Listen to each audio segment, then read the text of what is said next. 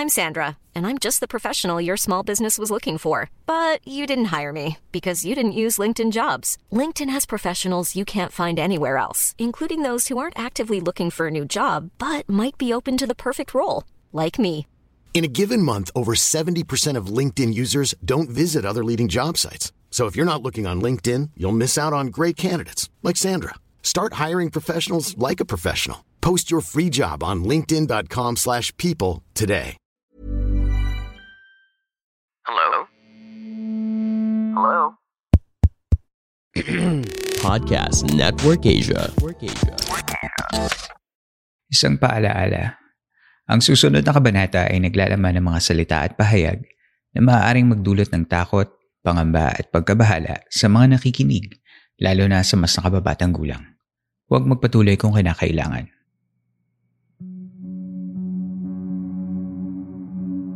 Tuloy po kayo sa ikalabing siyam na gabi ng San Telmo Society. Para sa gabing ito ay humiram muna ako ng isang kwento mula sa isang Facebook page group.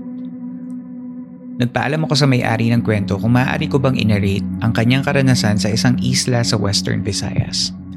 Ayoko maging kasiraan ng isla ang kwentong ito, lalo na ngayon na ang domestic tourism ay naghihingalo.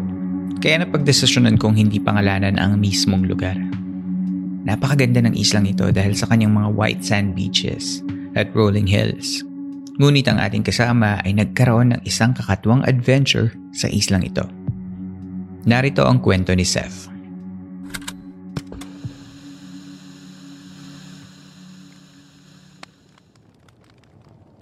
Dahil sa TV show na biyahe ni Drew sa episode ng island na to, we managed to plan our trip.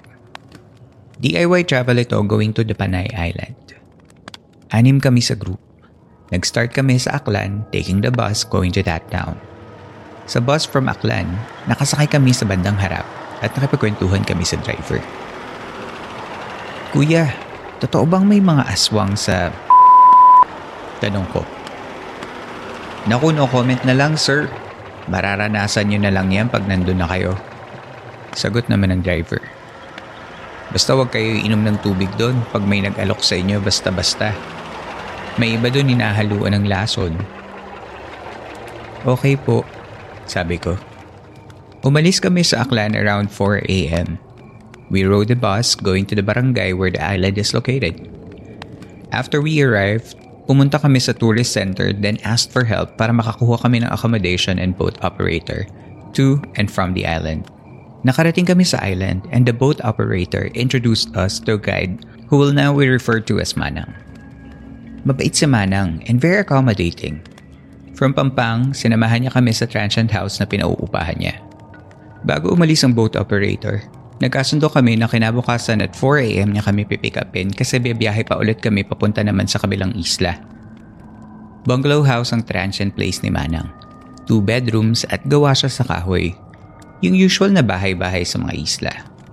Bago ka makapasok sa loob ng bahay ay may terrace at merong malaki at mahabang mesa doon. Then, ang CR ay nandun sa labas, sa kabilang dulo pa ng bahay. Mga ilang hakbang din bago ka makapunta sa CR paglabas mo ng bahay. Kasama ni Manang yung asawa niya. May bahay sila sa katabi ng transient house na inuupahan namin.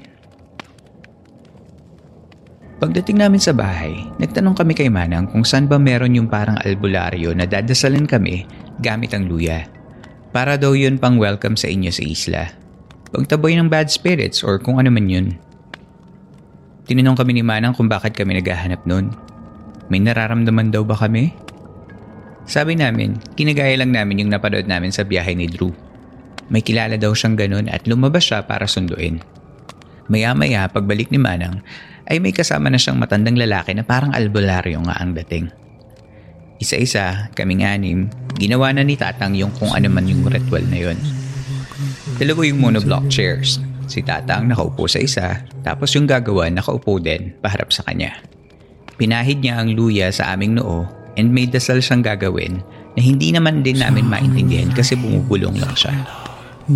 Napansin ng isang kasama namin na yung pagpahid ni Tatang sa noo i-inverted cross ang nabubuo. So, okay na, tapos na, at umalis na si Tatang. Yung time na nagpunta kami doon sa isla ay medyo makulimlim ang langit at maulan ang panahon. So most of our stay sa lugar, eh doon lang din sa bahay.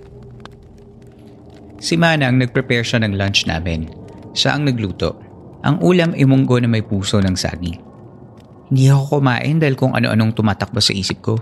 Duwag din kasi ako pero sabi ng mga kasama ko, walang lasa halos yung luto ni Manang. Pero dahil walang ibang food, kinain pa din nila. During lunch, nakabukas lang yung pinto sa bahay and kita namin yung mga nagiinuman sa tapat. Ito yung asawa ni Manang at ang mga kasamahan niya. Nakatingin lang sila sa amin at inaaya yung isa naming kasama na makitagay sa kanila. Paulit-ulit siya tinatawag pero dahil sa takot ng girlfriend niya, hindi siya pinapunta doon. Nung hapon, nag-ikot-ikot din kami sa isla at naligo na din sa dagat. That time, kapansin-pansin, nakakaunti lang ang tourist. Kasi di naman siya summer or peak season. Halos kami lang din yung bisita. By the way, niremind kami ni Manang na sa gabi, walang kuryente sa buong isla. And around 9pm yata ito nawawala. Nakalimutan ko na yung exact time. Pero meron naman silang generator. But we need to pay extra if gusto namin na magkakuryente kami sa gabi. So nagbayad na lang kami ng extra. Nung gabi na, bago kami mag-ayos at bago umuwi si Manang, sinabi namin na pakigising kami before 4am kasi pick up time namin yung with the boat operator. And para mabilis ang alis namin, nag-ayos na din kami ng gamit namin that night. Sabi naman ni Manang, pupuntahan niya kami before 4am. At isrado na daw namin ng maigi ang mga pintuan bago matulog dahil madami daw pusa na pumapasok. Madaming pusang pumapasok? That time, I thought parang weird yung reminder ni Manang. Nag-CR yung isang kasama naming girl at nagpasama siya sa boyfriend niya kasi madilim sa labas. Pagbalik ng friend ko, sabi niya hindi siya mapakali. Parang may nakasilip daw dun sa siwang sa itaas ng CR. Yung pinto ng bahay ay hindi typical na doorknob na nilalak lang. Medyo old style pa yung hawakan, yung parang pangtenga ng tasa. Kailangang ipita ng kalso para sumara ng maigi. Tapos itatali mo yung hawakan sa butas sa gilid para sumara siya talaga. Ang ending, nag-decide kami lahat na sa isang room na lang matulog. Nagsiksikan kaming anim kasi medyo kakaiba na nga din yung pakiramdam. Yung kwarto, ganito yung itsura. One side yung pinto, papunta sa sala. Then yung one side, partition yon dun sa may isang room. Yung two other sides, puro bintana na may kurtina. Yung salamin ng bintana, yung may lumang jealousy. Sa lapag kami nakahiga kasi wala namang kama, kutsyon lang. Tapos, kahoy yung sahig. Yung style sa kubo na may siwang-siwang na masisilip mo yung ilalim. After everything was settled, we called it a day and then sleep time na kaya pinatay na lahat ng ilaw sa kwarto.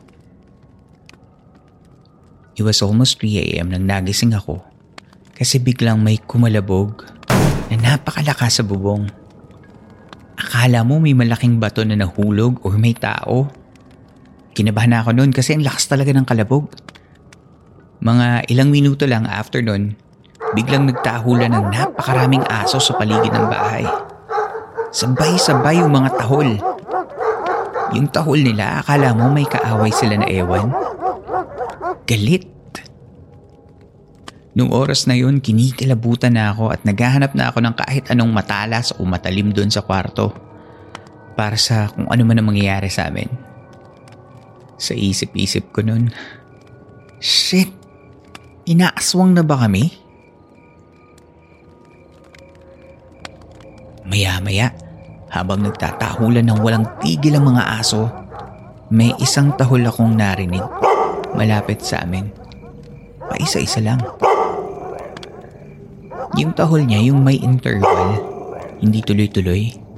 Hindi ko alam, parang signal. Pinakikiramdaman ko yung bubong. Walang gumagalaw, kahit kaluskos. After a while, nagsitigil na yung maraming aso na nagtatahulan. Tapos, tumahimik na ulit yung gabi. Nagtaka naman ako kasi walang nagising na kapitbahay. Samantalang ang mga bahay doon ay magkakadikit lang. Imposible kayang walang nakarinig ng tahulan ng aso na yun. Sa dami nun tsaka ang lakas. Di ba kapag may maingay na aso o pusa sa gabi sinasaway natin? Bakit doon wala? Kinalabit ko yung barkadang katabi ko. Kising din pala siya. Sabi niya, narinig din daw niya lahat. Pero wag ko na lang daw pansinin. Alam ko noon na takot na takot na din siya. Nawala yung anto ko kaya hindi na rin ako makabalik ng tulog. Nakikiramdam lang ako sa paligid. Naaninag ko yung dilim. Parang horror movie. Pero for some reason, nakatulog din ako. The next thing I remember is being jolted awake kasi binangungot ako. Sa bangungot ko ay yung mga kortina sa bintana. Biglang tumaas lahat papunta dun sa kisime dahil sa hangin. Takot na takot na talaga ako noon. Ilang beses din akong nakakatulog at nagigising sa bangungot na yun. Hanggang sa malingat na lang ako at mag-aalas 4 na ng umaga. Hindi na ako ulit nakatulog. Isa-isa ay nagising na din ang mga kasama ko pero walang kwentuhan na nangyari. Tahimik na kumikilos ang lahat. Hindi rin kami pinuntahan ni Manang para gisingin. Nasaan kaya si Manang? Kinontak namin yung boat operator para sunduin na kami. Wala kaming imik lahat. Hindi ko alam kung dahil sa takot o sa antok o pareho. Dumating yung boat operator na maghahatid sa amin palabas ng isla. Pero hindi siya lumalapit o kumakatok dun sa bahay namin. Andun lang siya sa malayo. Mga ilang steps away dun sa terrace sa labas. Tapos, fina-flash niya lang sa amin yung dala niyang flashlight hindi siya nagsasalita. Ilang beses namin siyang tinatawag at kinakausap. Pero hindi siya umiimik. Di rin siya lumalapit. Pina-flash niya lang yung ilaw niya. Pero alam namin na siya yun kasi namumukaan namin siya. Wala rin siyang kasama. Dala na namin yung mga gamit namin at umalis na kami. Gusto sana namin magpaalam kay Manang kaso wala naman siya. Paglabas namin ng teres, may nakita kaming malaking aso. Doon sa ilalim ng mesa. Wala naman yung aso na yun kahapon at kahit before kami matulog. Pero kahit hindi pinag-usapan, sabay-sabay kaming tahimik lang na humahakbang paalis ng bahay habang nakatitig lang yung malaking aso sa amin.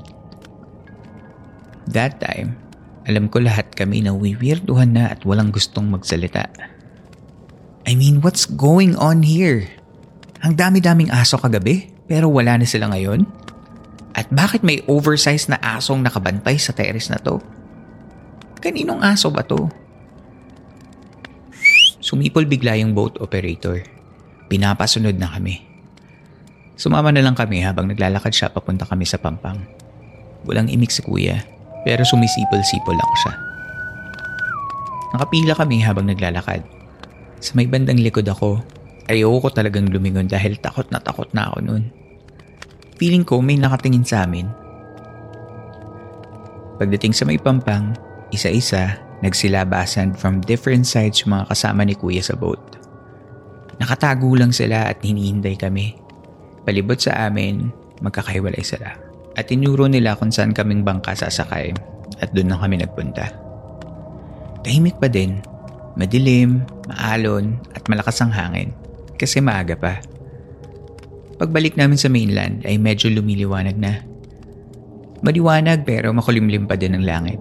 Tsaka parang uulan na naman. Di na kami kinausap ni Kuya Boat Operator hanggang sa makaalis na kami. Weird nga eh. Finally, nakarating na kami sa bus station at doon na kami naghintay ng bus paanay sa barangay na yon.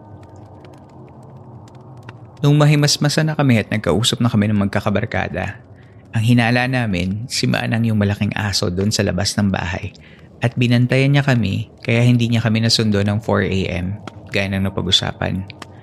Napag-alaman din namin na tatlo pala kaming nagising nung may kumalabog ng malakas sa bubong.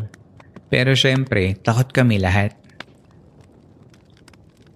Napag-usapan din namin na si kuyang boat operator Kaya hindi siya makalapit nung sinundo niya kami eh dahil dun sa aso na nasa ilalim ng mesa.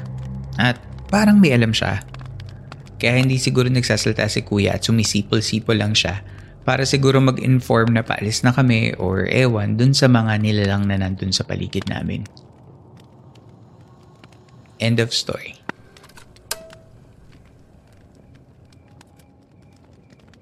First of all, Seth, Thank you for allowing me to share your story here in my podcast. Yung una kong nabasa yung kwento mo, ang naisip ko lang, horror movie ba to? Ang haba siguro ng gabi na yun. Patong-patong yung mga weird na nangyayari and as I go on with your story, parang padami ng padami yung mga signs na nagsasabi sa akin na parang, oh no. so ito yung mga napansin ko. First, yung disclaimer ng bus driver na, Naku, no comment na lang sir, mararanasan nyo na lang yan pag nandun na kayo. I mean, that's almost a confirmation, di ba? Pero gets ko naman na you're all adults and going there is like an adventure. Plus, sabi mo nga, anim naman kayo. So there's always strength in numbers. Second, yung quote-unquote albularyo. I admit, that sounded sketchy. Pero yun kasi yung risk in going to places na sobrang layo. You will just have to trust the people in the village. At hopefully, hindi ka maloko. Third, yung ulam na niluto ni Manang na walang lasa. I've always been told that aswangs are supposedly making food without salt. Could that be it? Or medyo careful lang si Manang na mataas yung sodium level niya? Fourth, yung inaaya yung boyfriend ng isa sa mga barkada mo na uminom. That was a good move not to join. Wala namang halong kapraningan na baka kung ano na meron dun sa inumin but just to be drunk in a strange place in the middle of nowhere is definitely not a good idea. Siyempre gusto mo na meron kang presence of mind, di ba? Fifth, yung reminder ni Manang na isara ang mga pinto kasi maraming pusa. Um, was Manang sending you a code? I don't know. Pero if ang caretaker ng isang lugar will tell me this, hindi siguro ako matutulog. Six, yung parang merong nakasilip doon sa CR nung umalis yung friend mo. Hindi ko alam kung nasasobrahan lang ba ako sa magandang gabi bayan ng bata ako. Pero somehow na-picture ko na may nakasilip na two glowing eyes na nasa dilim. At hindi ko napigilang mapasigaw the first time I read that. Creepy kasi. And finally, nung gumabi na na may kumalabog, feeling ko talaga nasa horror movie kayo nun. Alam ko kasi yung mga kalabog sa bubong kasi lumaki ako sa probinsya at alam ko yung tunog na ganun. Tapos nagkahulan pa yung mga aso. Alam mo yung naiisip ko doon? Yung scene sa movie na Tik Tik The Aswang Chronicles nung napalibutan na yung bahay nila dingdong ng mga aswang. Yun ang image sa utak ko.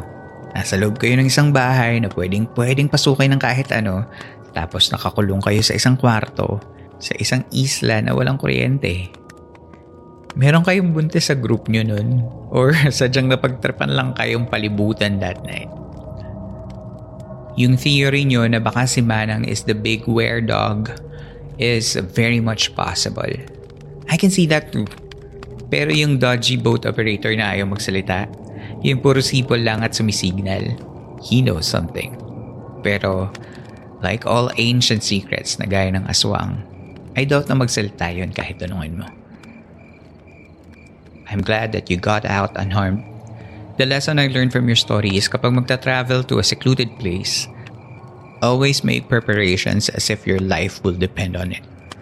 Sariling source of a strong light, maybe a whistle, any form of self-defense, maybe source of sound para di naman eerie kapag sobrang tahimik. And maybe a game plan with all your travel buddies on what to do kapag napunta kayo sa mga sitwasyong gaya nito na mapapasabi kayo na nasa horror movie ba tayo? Thank you again, Seth.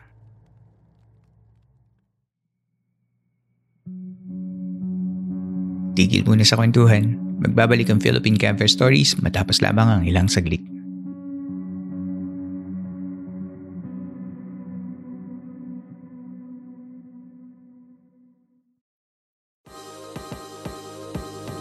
Are you a podcaster?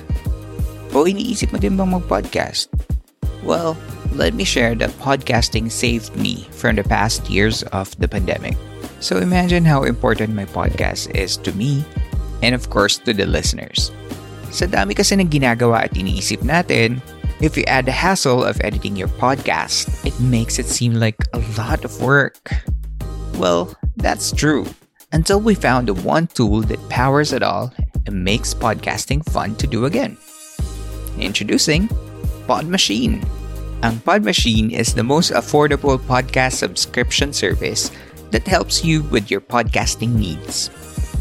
They've got everything from audio production, crafting designs, and marketing and growth support. Para naman you can focus on what matters the most, creating great content that you and your listeners love. Sign up now and get a free episode trial, and I'm sure you'll see how easy it is to make a podcast with Pod Machine. Ano nga yung sabi sa commercials? But wait, there's more. Oh ha? If you use my code PHCampfire, you get one free episode credit upon subscribing. So what else are you waiting for? It doesn't matter if your podcast is just a hobby or something bigger. Pod Machine has got your back every step of the way. Head over to podmachine.com right now and sign up.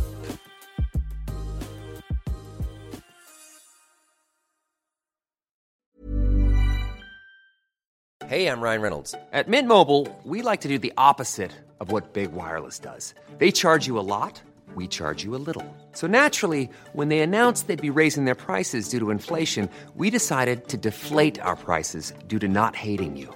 That's right. We're cutting the price of Mint Unlimited from $30 a month to just $15 a month. Give it a try at mintmobile.com slash switch. $45 upfront for three months plus taxes and fees. Promo rate for new customers for limited time. Unlimited more than 40 gigabytes per month. Slows. Full terms at mintmobile.com.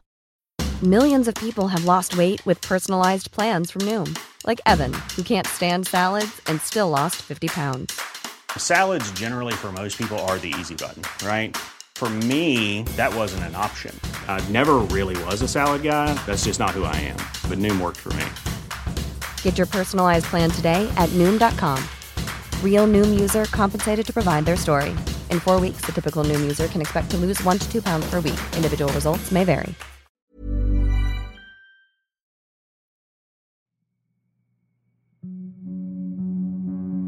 Sa pagpapatuloy ng Philippine Camper Stories.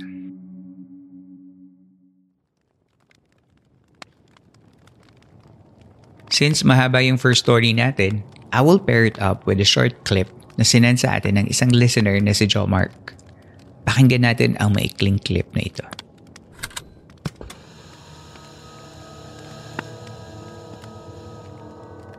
Sir, magandang hapon. Wala si Joe Mark, taga Batangas. Isa kong uh, manggagamot at ako ay isang antingero. Wala akong sinasalihan grupo pero sa aking pananaliksik na ilang taon dahil 12 years ako nagsimula ay marami akong natutunan.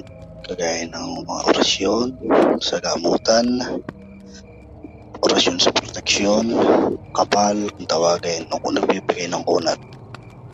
Is marami akong patunayan na bilang isang antingerong Pilipino na totoo ang bisa nito kung buo ang iyong paniniwala kagaya ko minsan akong na-test ng hindi inaasahan.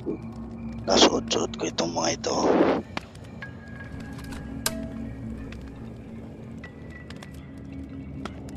Sinend sa akin to ni Jomar sa pamamagitan ng voice message via Anchor app na may limit of 1 minute kaya naputol ito. Pero sa maikling minuto na yun at nabanggit niya ang kanyang experience as a nantingero, yung knowledge niya tungkol sa mga orasyon sa gamutan, orasyon sa proteksyon o kapal. Kung naiintindihan ko ng tama, si Joe Mark ay may healing at protection spells. At bago matapos yung voice message, sinabi niya na yung mga orasyon na yon ay nasubukan na. Joe Mark, kung nakikinig ka sa episode na ito, gusto ko sana makausap ka para ma-share at maintindihan ng mga listeners kung ano ang mga orasyon na ito at marinig din yung mga karanasan mo bilang manggagamot at antingero. Mas marami tuloy akong gustong malaman dahil sa narinig ko. You can reach me out via email address na campfirestoriesph at gmail.com.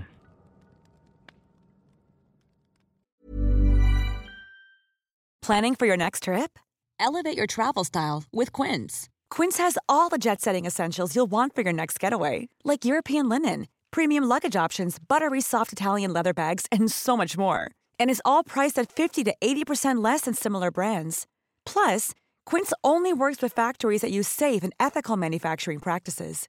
Pack your bags with high-quality essentials you'll be wearing for vacations to come with Quince. Go to quince.com/pack for free shipping and 365-day returns.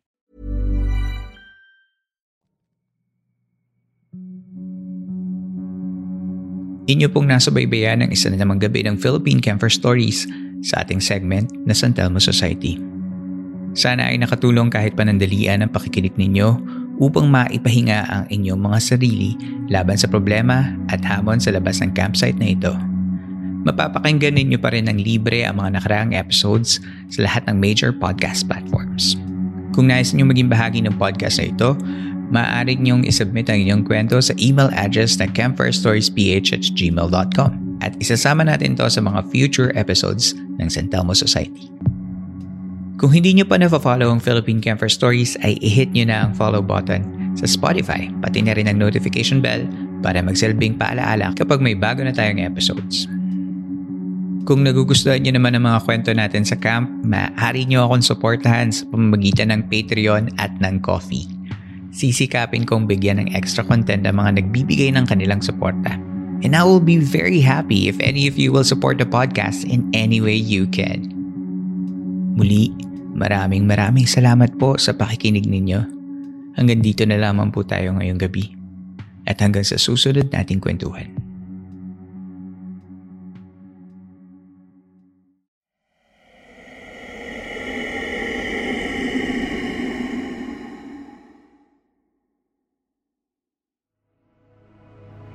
This podcast episode is based on or is inspired by true events.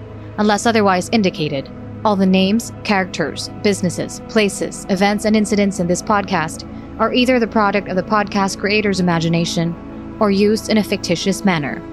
Any resemblance to actual persons, living or dead, or actual events is purely coincidental.